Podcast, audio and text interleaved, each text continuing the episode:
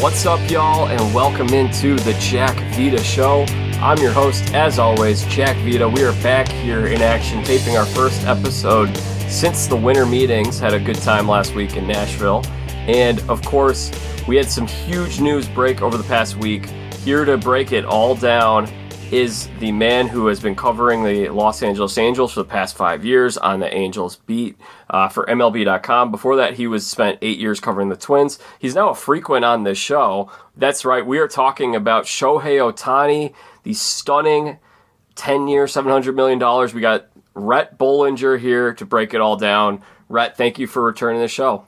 Of course, I'm excited to be back on. It's great to have you here. So, we're gonna we're gonna start. Obviously, this is a big, big news story, especially in our sport, baseball. Um, and I, th- I know that not everyone who listens to my podcast regularly is super up on all things baseball. So we always try to explain what's going on here. So first and foremost, Shohei Ohtani, uh, best player on the planet right now. He was a free agent and he just took a record-setting contract to sign with the Los Angeles Dodgers. So we're going to break this down. We're going to talk about the Angels. We're going to talk about MLB, hot stove, all things here. Rhett, where were you when you find out? How'd you find out? You know, it's funny. I was actually at my uh, grandma's house. I was helping her uh, put together her tree and her Christmas stuff, and I was holding my niece, my two-year-old niece, uh, Noli, and my sister said, "Hey, check your phone." And I was like, "What?" Her friend had texted her, and I checked my phone and saw that uh, Ohtani had posted on Instagram um, that he had gone to the Dodgers. So, you know, it was a Saturday afternoon out here on the West Coast. So it's kind of funny. I always remember that I had my little niece in my hands. So I had to like put her down and then look at, you know, take my phone out of my pocket and check. Um, so yeah, it was pretty, uh, pretty crazy. And obviously a few days before that, on the Friday too, with the Blue Jays thing, that was, I saw that, I was just home when that happened. But, um, but yeah, when it actually happened for real with the announcement on Instagram, uh, I was at my, at my grandma's house. So, do you think people had? I mean, I guess this is a question for you. Do you have notifications for when Ohtani might post something? Because I didn't even know he had an Instagram personally. I do. I mean, I, I I have I follow him, and obviously I check and see when he has Instagram stories and that kind of stuff, especially. And I, did have a funny feeling that um, he was going to break his own signing, just that's what he does. He's never someone who's going to leak it himself. So that's why I was surprised when that initial report came out about the Blue Jays in general. Was I just thought there was no way anyone was ever going to break that story because Shohei likes to control his message and can kind of control his own narrative. So for him to break it himself wasn't a surprise. Um, so I didn't have like a, a, push alert in the sense that you know if he posted on Instagram that that was going to happen, but um, but I definitely did for stories. I think a couple days before that, he had posted a story like congratulating uh, Logan O'Hoppe, the catcher for the Angels, uh, on joining his agency, at, you know, at CAA. I think people saw that story and thought maybe it was a post, you know, where he was going to go and that kind of stuff, or what, you know, where he was even. Of course, was a big deal last week. He didn't know where he was and was he on a plane or wherever. So, um, so yeah, he definitely wanted to keep track on what he was doing. But um, more just more than anything, I think people just saw that, and then of course on Twitter and everywhere else or X, whatever, uh, people started posting it, and it went viral. I feel like it's going to be one of those things that we're going to remember where we were when it happened, even though it wasn't some gigantic like like we always talk about. You remember where you were when you watched the game, and obviously it was some epic big play that happened in the game. I remember where I was when Santonio Holmes caught that touchdown pass in Super Bowl. I'm a Steelers fan. But even though this was kind of quiet, it was him breaking his own story. Like, I think we're going to remember where we were when we found out this news because it's huge news that obviously transcends the sport. Yeah, absolutely. And the fact the number associated with it, too, just at 10 and 700 initially. No, we know now, you know, a lot of that, a ton of that is deferred you know 680 million of it. So really, the value of it now is between like 440 and 460 million dollars in present value. But at the time, we didn't know that. So when you heard that 700 million, I think that too was such a shock to people, especially considering he's coming off, you know, um, another elbow surgery. I guess it wasn't Tommy John in a sense, but it's pretty similar. Um, I think that I think people thought he was going to get less than 700 million for sure. So then that number just really stood out to be the biggest contract in, you know, in, in North American sports history and, you know, big, bigger than Patrick Mahomes and Mike Trouts and everybody else. I think that was a stunning part too. But we did learn, you know, days later more about the way the contract is structured, which is definitely a unique contract for a very unique player.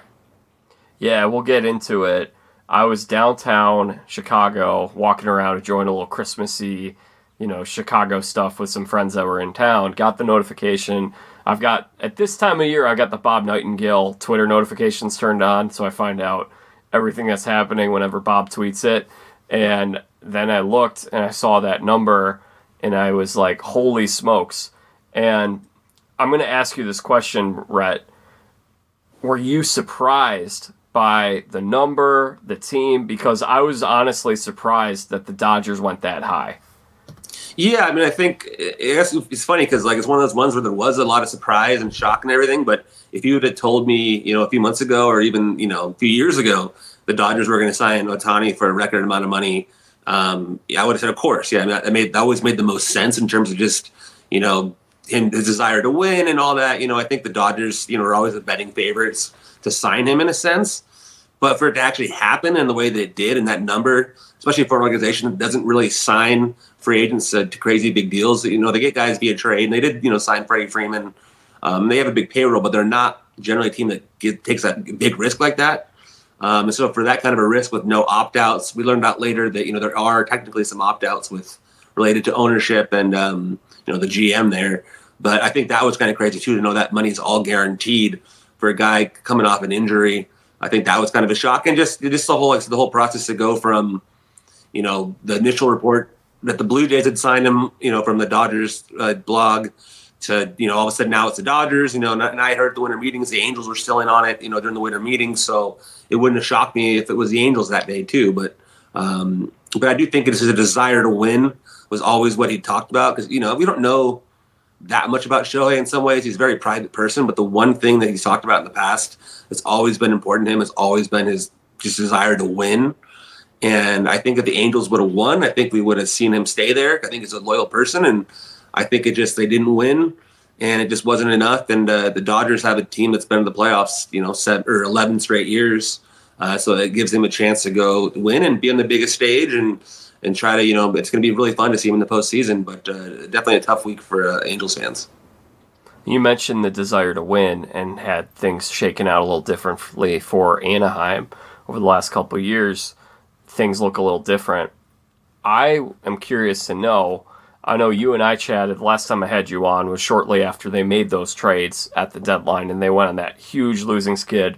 They had a lot of injuries. I mean, one of the things I think that's honestly been overlooked a little bit by people, fans, and people covering the sport outside of you, Rhett, and people who are on the beat is this team was decimated by injuries all season. I mean, this was a they. I think I saw something where like 23 guys who are on their 26 day active ros- opening day active roster either got DFA'd or put on IL at some point in the season.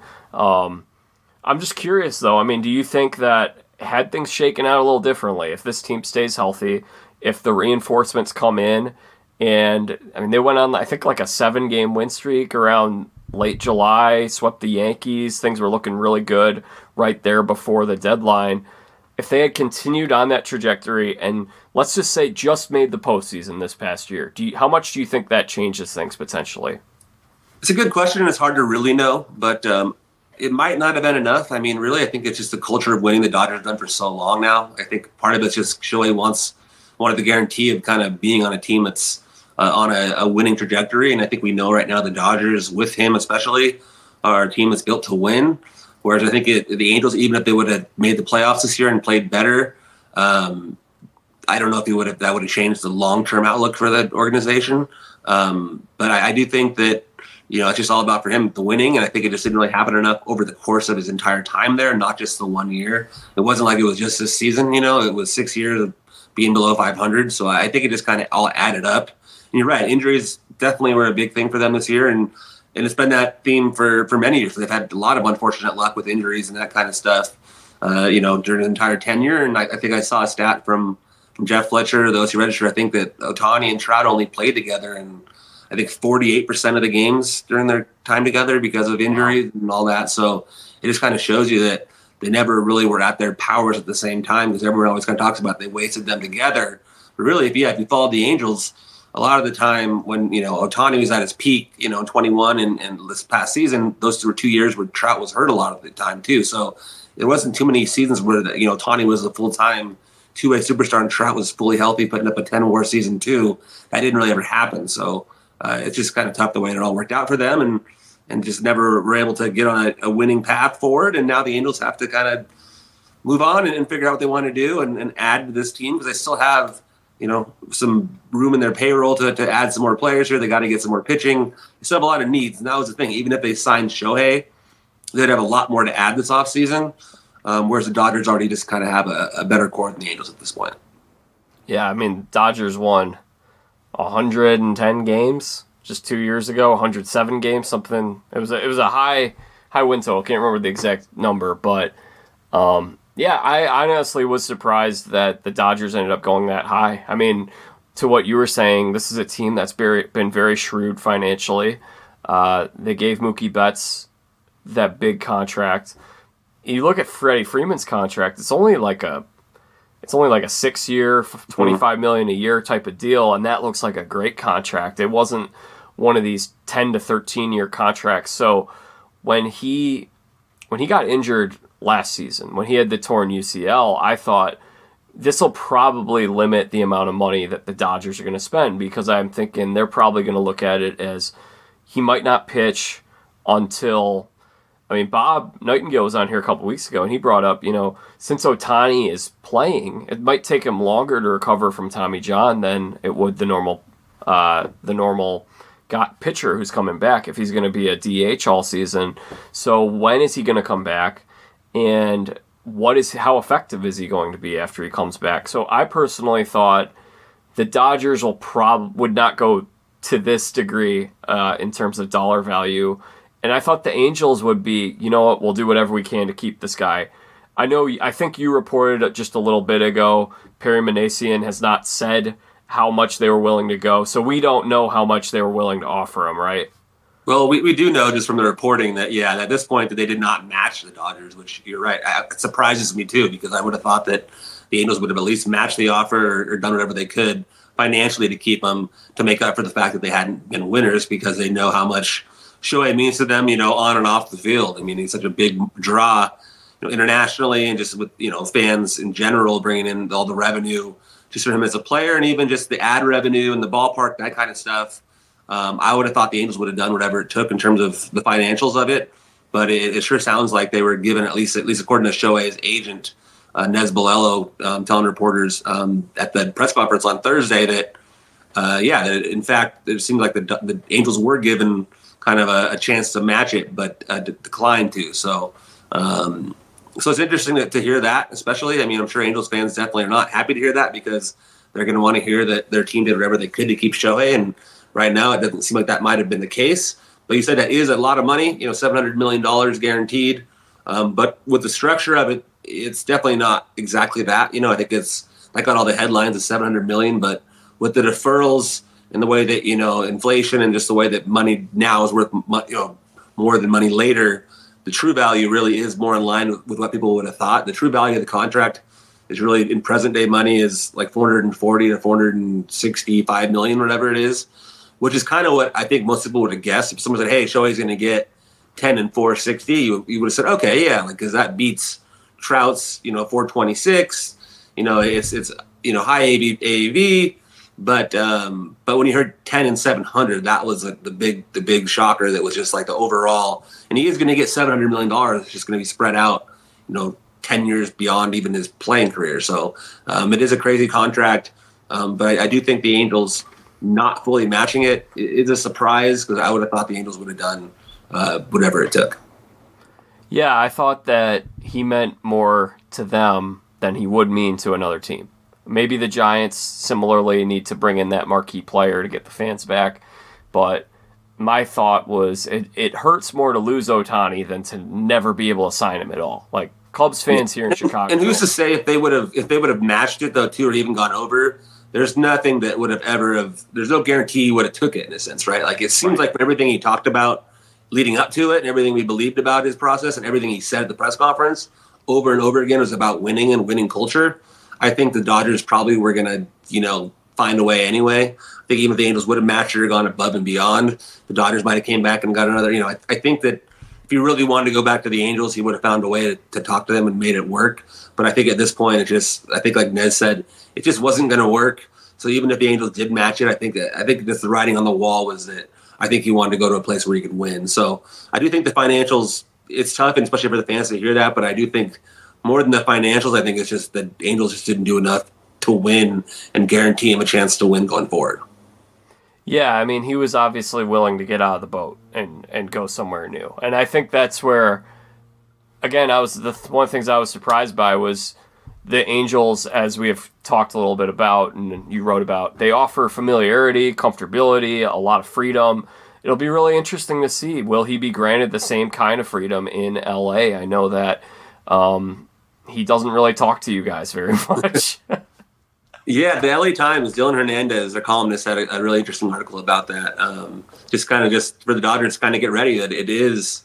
Um, he brings a lot, and it's kind of on his own schedule. You know, he kind of does everything kind of on his own.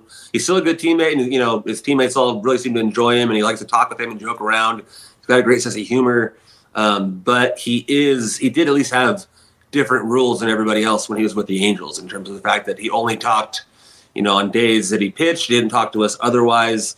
He could hit two home runs and not talk to us after a game, or the Japanese media, you know, that, that follows his every move they might get like a, a statement from the Angels saying I was happy to hit two home runs or something, but nothing from Ohtani. Uh, so it you know it's one of those things. I think yesterday he talked.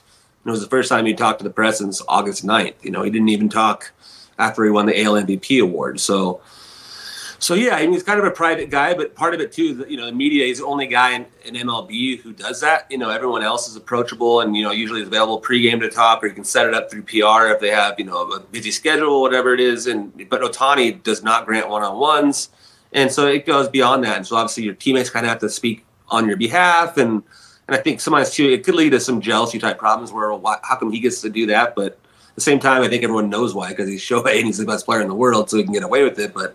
Um, but you're right. I don't know what the Dodgers are going to do in terms of that. Are they going to set any more limits? Um, as part of it, they know they're going to have him for the long term. They're for the 10 years. So maybe his agent won't have as much power there. It seemed like with the Angels, um, there was a lot of power dynamic there where Shohei kind of was able to do um, kind of what he pleased in, in, that sense. And I don't know if the Dodgers, if that'll continue. Um, so it's going to be really interesting to see. And I'm, I'm, sure I'll hear about it because, uh, you know, Dodgers aren't too far away, and I'm sure I'll still go up the road and and see him and go up there every now and then and hear from other reporters I know well who who cover that team. So not too far, and I don't you know blame him for for wanting to stay in the LA area for sure. So um, yeah, it's gonna be kind of interesting to see how he's treated differently there or not, or if he's going to be kind of the, the, same thing. Right. Uh, we've made mention of this contract, the deferrals. Can you explain how the deferrals work? Yeah, so it's it's pretty interesting where he's obviously going to make two million dollars a year uh, for the next ten years, and then defer the thirty-eight million dollars, um, or sorry, the sixty-eight million dollars to make it seventy. Sorry, the sixty-eight million dollars um, over the next ten years beyond that. So it's um, really interesting to, to have that contract the way that it is. Um, it, in some ways it's kind of like um, the because the true contract value is like around forty six million dollars because of that. That's what the league ends up saying because of the fact that in ten years, just you know, that money's not going to be worth as much as it is now because of inflation.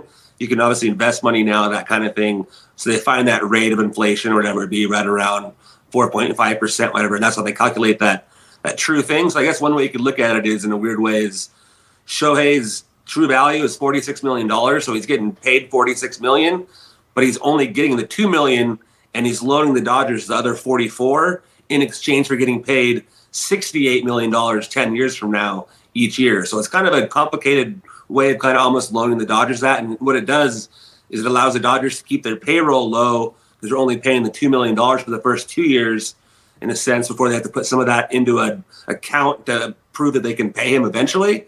But it helps them with their budget in the short term, especially, and then also with their luxury tax term because the Dodgers are a team that generally blows past the luxury tax. And right now, uh, it definitely seems like they're going to do that after they just you know signed Tyler Glasnow to a contract.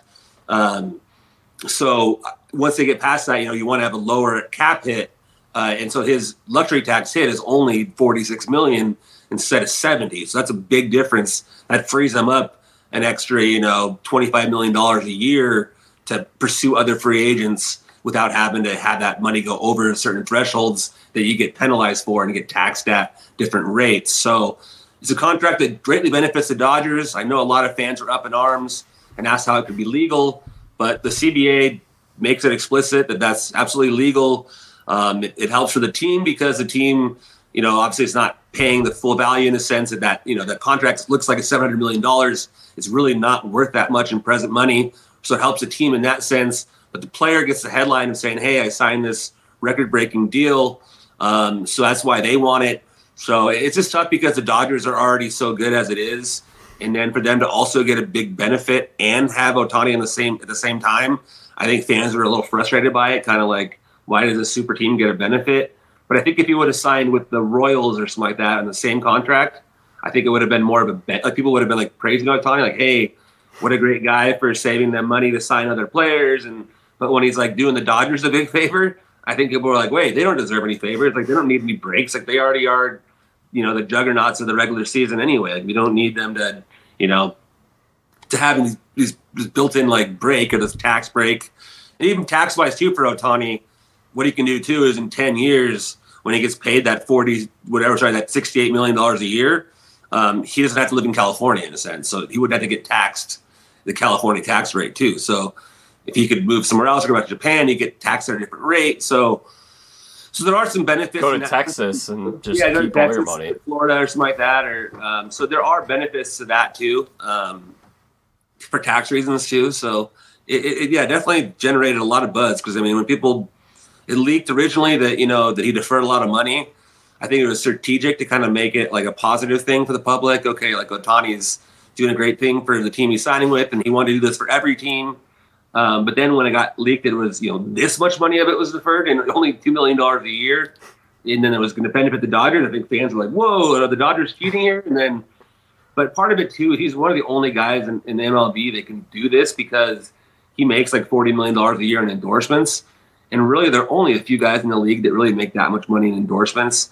I mean, it just truthfully, he's one of the only major stars, like nationally and internationally in MLB, that can afford to do that. Most guys just don't make enough in endorsements to make that contract work. It's only make two million dollars, only, but two million dollars. But uh, to for him, at least, he'll be set up for his retirement, and it'll always be a kind of like the Bobby Bonilla thing, but to a much greater extent. So the next ten years after that contract's done is going to be yeah, funded.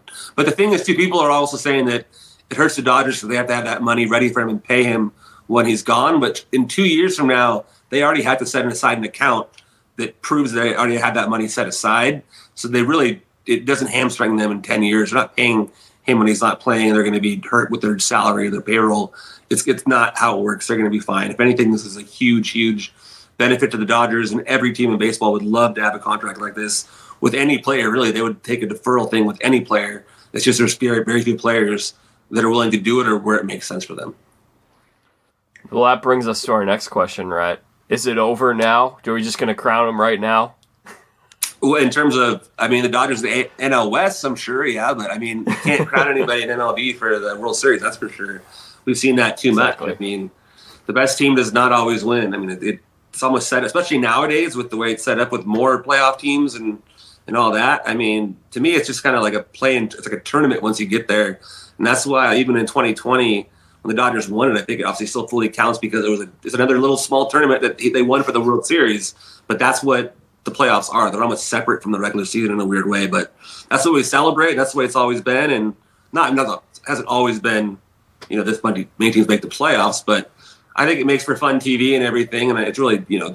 But hopefully for his sake, you know, for his legacy, it'd be fun to see him do it. You know, it's cool to see him, you know, win uh, the way they did for Team Japan and the WBC was, you know, a career defining moment for him. And, you know, he won a, a Japan series when he was in Japan with the fighters.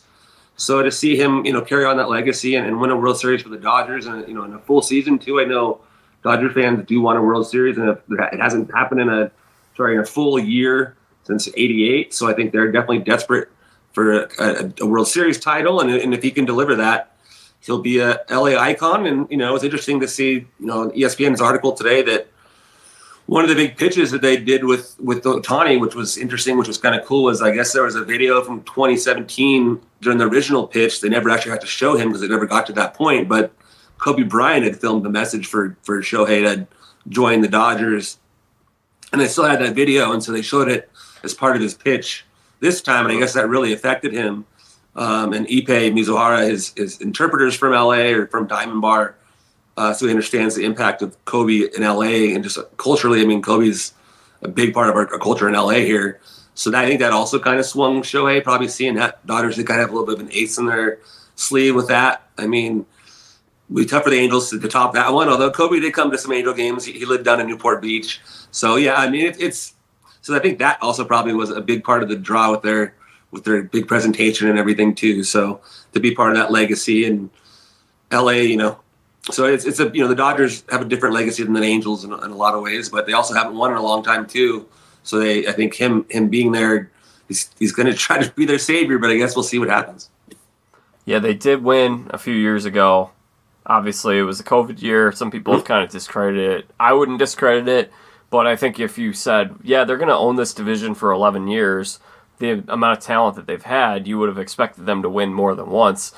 I'm going to say to fans, though, like you were saying, Rhett, um, settle down a little bit. It's going to, if you're a fan of another team, like you said, first and foremost, the playoffs are a different animal. The Diamondbacks and Yeah, they got to the World Series. Yeah, they just played each other in the World Series.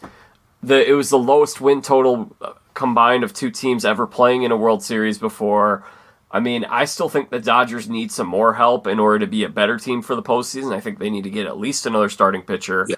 I know they went out and got Glasnow. I'm sure we'll make some mention of that or talk about that a little later. But um, and then I, I think the lineup could use a couple more bats too. I mean, I think, and then not to mention the Braves are a really good team. The Yeah. Phillies beat the Braves. The Phillies almost went to the World Series in back to back years.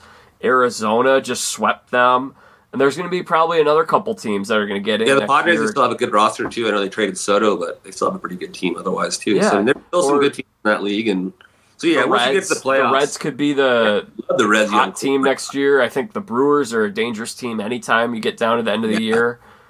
They've So, really yeah, I mean, of ruled the them out I think they're going to be the favorites in the division again, like they always are. Um, but beyond that, you never know. It's a crapshoot once you get to the playoffs. But I do think Ohtani can change that calculus once he's fully healthy. If he's going to be a starting pitcher and be dominant again, because that'd be fun to see in the postseason. We haven't seen that before in, in pitching in the in the playoffs. Um, and obviously, we know next year that he's not going to be ready to pitch by then. Um, I think he's supposed to be, but from what they said, I mean, he's supposed to be throwing like simulated games by like September. So he's on a pretty good pace where he should be ready to go to pitch, you know, full speed by you know 2025. I guess it wasn't a full Tommy John. It was it was something similar to it, but something that hasn't really been done too often. But I guess where the tear was was a, good place. 'cause otherwise, I think the Dodgers wouldn't have probably done this deal if there was any concern. But uh, the doctor that did it talked to the LA Times, and uh, from all the reports, and even from talking to Nez and everything else when it happened, the tear wasn't a re-tear of the original UCL. It was in a different spot, and so it was able to be repaired separately. And the original UCL repair is still fully, re, you know, totally fine. And if that was not the case, if he would have torn that again, then I think that he wouldn't have got that contract, and there would have been a lot more worry about him coming back from Tommy John twice. But the fact that it was a different type of surgery, I think, gives more optimism.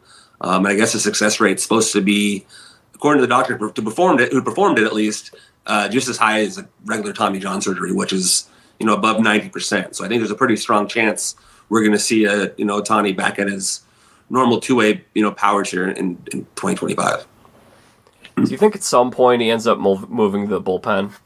No, only because it's just hard for him to schedule that. You know, how do you availability? Even what if what if he's uh, you know due at the bat? How does he get warmed up for the ninth? Whatever. You know, there's just too much logistical issues, and even just the injury concern on that too is still you know pitching every other you know day and when's his availability.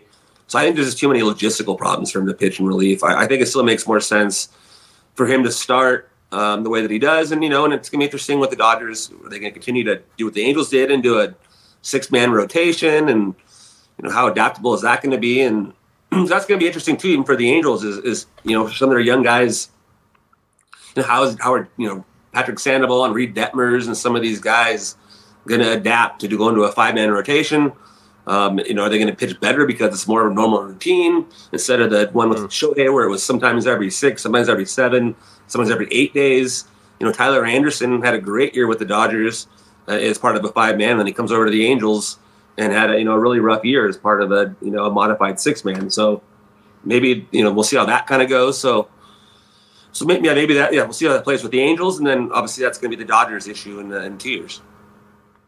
What happens now for the Angels? Obviously, and this is a huge loss. It's a huge bummer for the fans, as you mentioned. I mean, it just stinks if you're an Angels fan or if you're if you're someone who's an Ohtani fan who became an Angels fan, and it's obviously a bummer. I mean, I when I was at I went to White Sox uh, Angels game this past year, and I saw so many Japanese fans that I hadn't seen before at a White Sox game. Like that's obviously a huge draw, brought a lot of people in. I mean, so so how big of a loss is this, and and where what's the future looking like in Anaheim?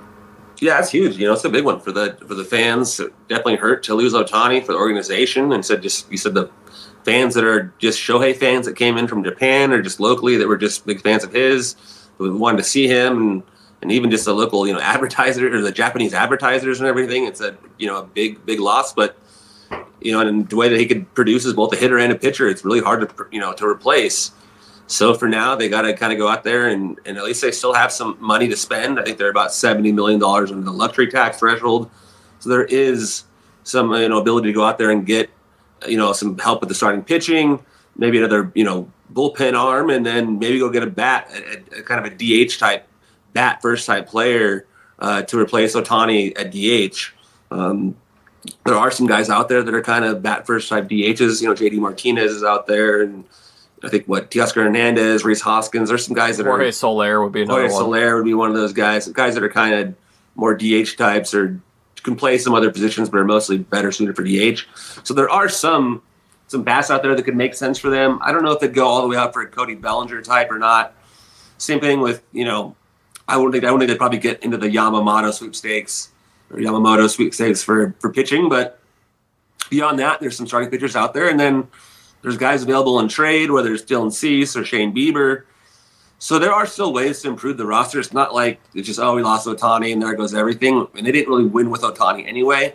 So I think in some ways, spending all that money on one player, I know now with the way that his contract worked out, it would have been a little different, but or a lot different than if they would have spent you know seventy compared to two. But um, but I do think that some of the they have a little bit more flexibility now to spend and, and improve multiple parts of the roster of spending all kind of one player. But obviously, they'd love to have Shohei, especially with the way his contract ended up working out. That would have been ideal.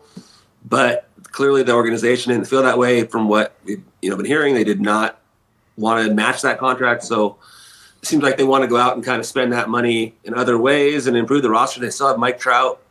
They're hoping for a more you know healthier year from Anthony Rendon. Obviously, a new manager in Ron Washington. They're hoping kind of changes the culture.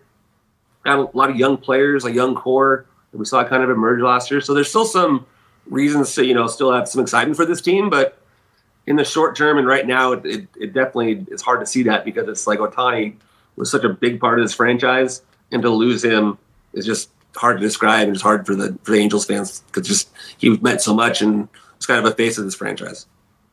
Yeah, I like I like what you're saying, Rhett, because I think there's some a good way that you can improve your roster through a lot of these mid-level type of free agent contracts, where instead of spending, you know, seven hundred million dollars on one player, spreading across, forget seven hundred million dollars, two hundred million dollars across several players. I think there are a lot of ways that you can do that. I mean, look at what Kansas City's doing. Um, which is funny that we're talking about the Royals here in the offseason, but I like some of these moves they made. I mean, they pick up Michael Wacha, Seth Lugo, Chris Stratton, Hunter Renfroe, who you got to know a little bit in Anaheim last year, Kyle Wright. And so now this is a team that, for the last several years, has really struggled with their pitching staff and putting a good pitching rotation together. But now you're looking at a starting five of Cole Ragans, Brady Singer, uh, Wacha, Lugo, and Kyle Wright. That's a pretty good rotation in that division. Yeah, absolutely. That's the thing, you know, and that's what the Angels did last offseason. Um, kind of added a lot of pieces instead of just one big piece. You know, they ended up trading for Renfroe, you talked about, and traded for Urshela, who I thought was a great Urshela. piece for them before he got Very hurt. good, yeah. So, um, you know, they signed Brandon Drury Drury. was playing really well He too. played, he played great for them when he was healthy and a good two year deal there. And, um, you know, Estevez and they, you know, had Tyler Anderson who's coming off a great year with the Dodgers. So the Angels kind of did that last year, and it didn't quite work out. But I think some of it was more bad luck than it was a bad plan. I think it was a good plan. It just didn't really work out, which I think is kind of Yeah. the Angels. You know, might as well be their tagline these days. good intentions, but it didn't work out. So uh, they tried their best. But yeah, no, I, I do think that makes more sense for this team. Like the Dodgers do have other needs too, but they're just in a better position to pay a bunch of money to one guy because they already have a bunch of other core players that are you know key veterans that are already proven players. Whereas the Angels right now do have some interesting young players, but sometimes it's hard to count on those players uh, to you know know exactly what you're going to get, and then you just need more pitching depth there for sure. And then I, I I do think they need to get at least one kind of bat first player who can DH a lot, but um, you know you still want to get some DH time to, to Rendon and Trout. But I do think that they need another bat in there to replace. If they don't replace Ohtani's bat, they'd be in you know they'd be in some trouble. So they got to get another bat in there, but probably just maybe the one bat and then really focus uh, on pitching and even the bullpen as well. They've added you know some guys on one year deals so far. You know Adam Cimber and you know Luis Garcia, Adam Kolarek. Um, traded, you know, with the Braves and got a lefty and Tyler Thomas. So they, they added to the bullpen, but only one year deals. So there's still a lot of room to, to add more. And like I said, they're they're uh, seventy million dollars under the threshold, and they went above that threshold at the, at the trade deadline. So you got to figure they'd at least get close to it. So that, that gives you a pretty good amount of money to work with uh, going forward. And I think especially now that you're out on Ohtani, my guess is they'll probably be out on the other really big names like the Bellingers and the Yam, you know the uh, Yamamoto's and guys like that. And, and probably more likely to go, you know, you know guys like second tier. And, but I guess if they made a trade for a, an ace for a guy on a one year deal, on the last year of their deal, I could see that too, trying to trade for a Shane Bieber. Just a matter of the prospects right now. Do they have a deep enough farm system after the trades of the deadline? I guess we're going to find that out here pretty soon. Yeah, it'll be interesting. So you wouldn't see them going for like a Jordan Montgomery? I, I think so. No, he would make sense. I think I think so. I mean, I think that they need all the help they can get, and a top the rotation type guy like that uh, would be a you know would make a lot of sense. I just don't know if they're going to go for like the really top, like they said, Yamamoto's could probably get 300 million. They're not going to go that kind of high, but I, I think that Montgomery would be a, a, guy that could be in there, and even Blake Snell. I know he's going to get a lot too, but you know I, I think any of those guys would make them a lot better, and they should look at any way they can get that rotation to be better because Ohtani was their ace and he was their best hitter along with Trout, and now you got to replace both an ace and a, a, top hitter, and then also a lot more on top of it because they still only won 73 games in back-to-back years with Ohtani as a top two-way player. Um, then we mentioned it. I mean, we'll, we're going to wrap up here in a couple minutes, but we do have a trade here. The Dodgers are getting Tyler Glasnow and Manuel Margot. Um, I think this is interesting. I mean, I really like Glass a lot. However, one of the concerns for the Dodgers pitching staff has been durability, and the most amount of innings that Glasnow has thrown in a season is 120. So I feel like this. Obviously, there's a very high upside here, but it, there's also the potential for what we've kind of seen with the Dodgers pitching staff going to the postseason the last couple of years.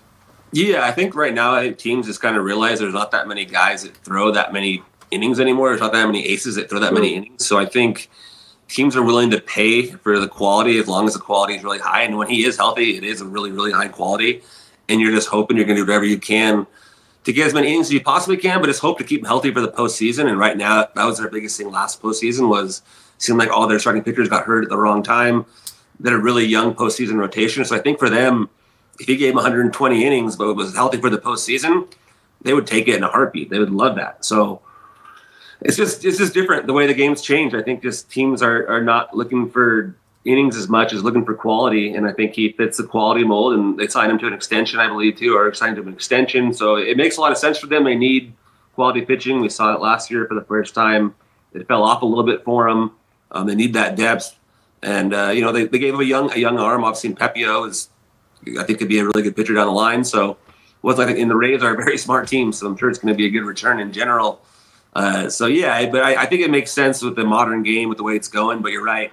If you're looking for him to throw 180 innings, they're good luck. And they also, but they know that when they made that trade, he's not a guy who's right. going to do that. So just the way the game has changed. I just, I just want him healthy in the postseason. That would be yeah, exactly. main thing. I want all the stars healthy in the postseason, and especially Shohei and all these guys. Let's let's see him in the postseason. And be nice to get Trout back there sometime again soon too, especially for the poor Angels fans. It's been a long time.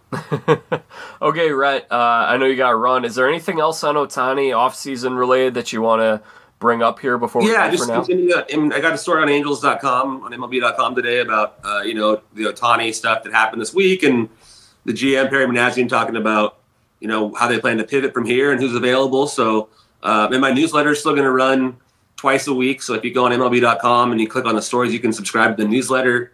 It runs every Monday and every Thursday. So look in your in inbox. Uh, a lot of it so far is about Ohtani. Uh, going forward, it won't be as much Ohtani. It's kind of here, and it's not, you know, it's in the past. So yeah, so just uh, follow along there, and I'm on Twitter, X, whatever you want to call it, uh, at Rhett Bollinger on there too. So yeah, I'm still calling it Twitter. I don't care. Same. yeah, too confusing. So strange. Call it just X, whatever. But yeah, follow me on there. On that's where I kind of still post my articles and try to interact when I can. But uh, not as much as I used to, unfortunately, with the way the form works. But but uh, yeah, but I'm on there, and so the newsletter definitely is a, a fun thing I get to do twice a week, and good good, good updates from the team, and a lot of fun stuff in there for sure. He's Rhett Bollinger. Follow him on Twitter at Rhett Bollinger. Read his work at MLB.com. MLB.com slash Angels. Easiest yep. place to find it, right? Absolutely. Yep. Or just Angels.com. Yep. All right. So thank you so much, Rhett. Great having you here. Well, thanks for having me on, Jack. All right, y'all. That concludes our conversation today with Rhett Bollinger, uh, one of the very best. Always enjoy having him on. It's fun. Last time I had him on, we were talking about the Pac 12 changing. He's a huge college football fan, college sports in general, big USC guy. Not a great year for his USC Trojans, but um, again, you guys can follow him at Rhett Bollinger on Twitter and follow his work at MLB.com. Um, back from the winter meetings, was not able to put out an episode last week. This was kind of a crazy week with this Ohtani thing. We were trying to figure out when we could fit this episode in. Rhett wanted to be able to get as much info, go to the presser, get Ohtani, talked to Perry Minasian before coming on here. Um, and all that stuff happened yesterday, which was Thursday. We're taping this on Friday. Um, hopefully, this gives you a nice look into everything that went on with Ohtani's free agency and why he made this decision to go over to the Dodgers. I mean, as we mentioned, it was something that I feel like it seemed obvious this whole time. Uh, most people had the, him going to the Dodgers. They were the betting favorites, but there's a lot of stuff at the winter meetings that a lot of people at the winter meetings thought that he was going back to the Angels. Who knows how close it was? It sounds like he kind of had his mind made up the whole time, but there was a lot of information there there were a lot of reasons why it made sense for him to go back to the Angels.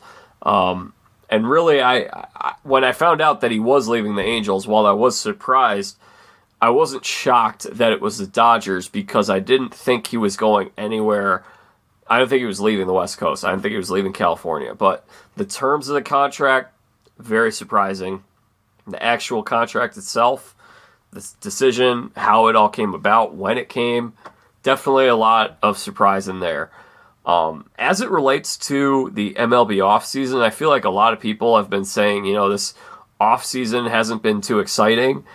Honestly, I, I don't really know what what you expected though, because aside from Ohtani, the position players that are out on the open market, there are a couple of all stars, but it's not a gigantic free agent class.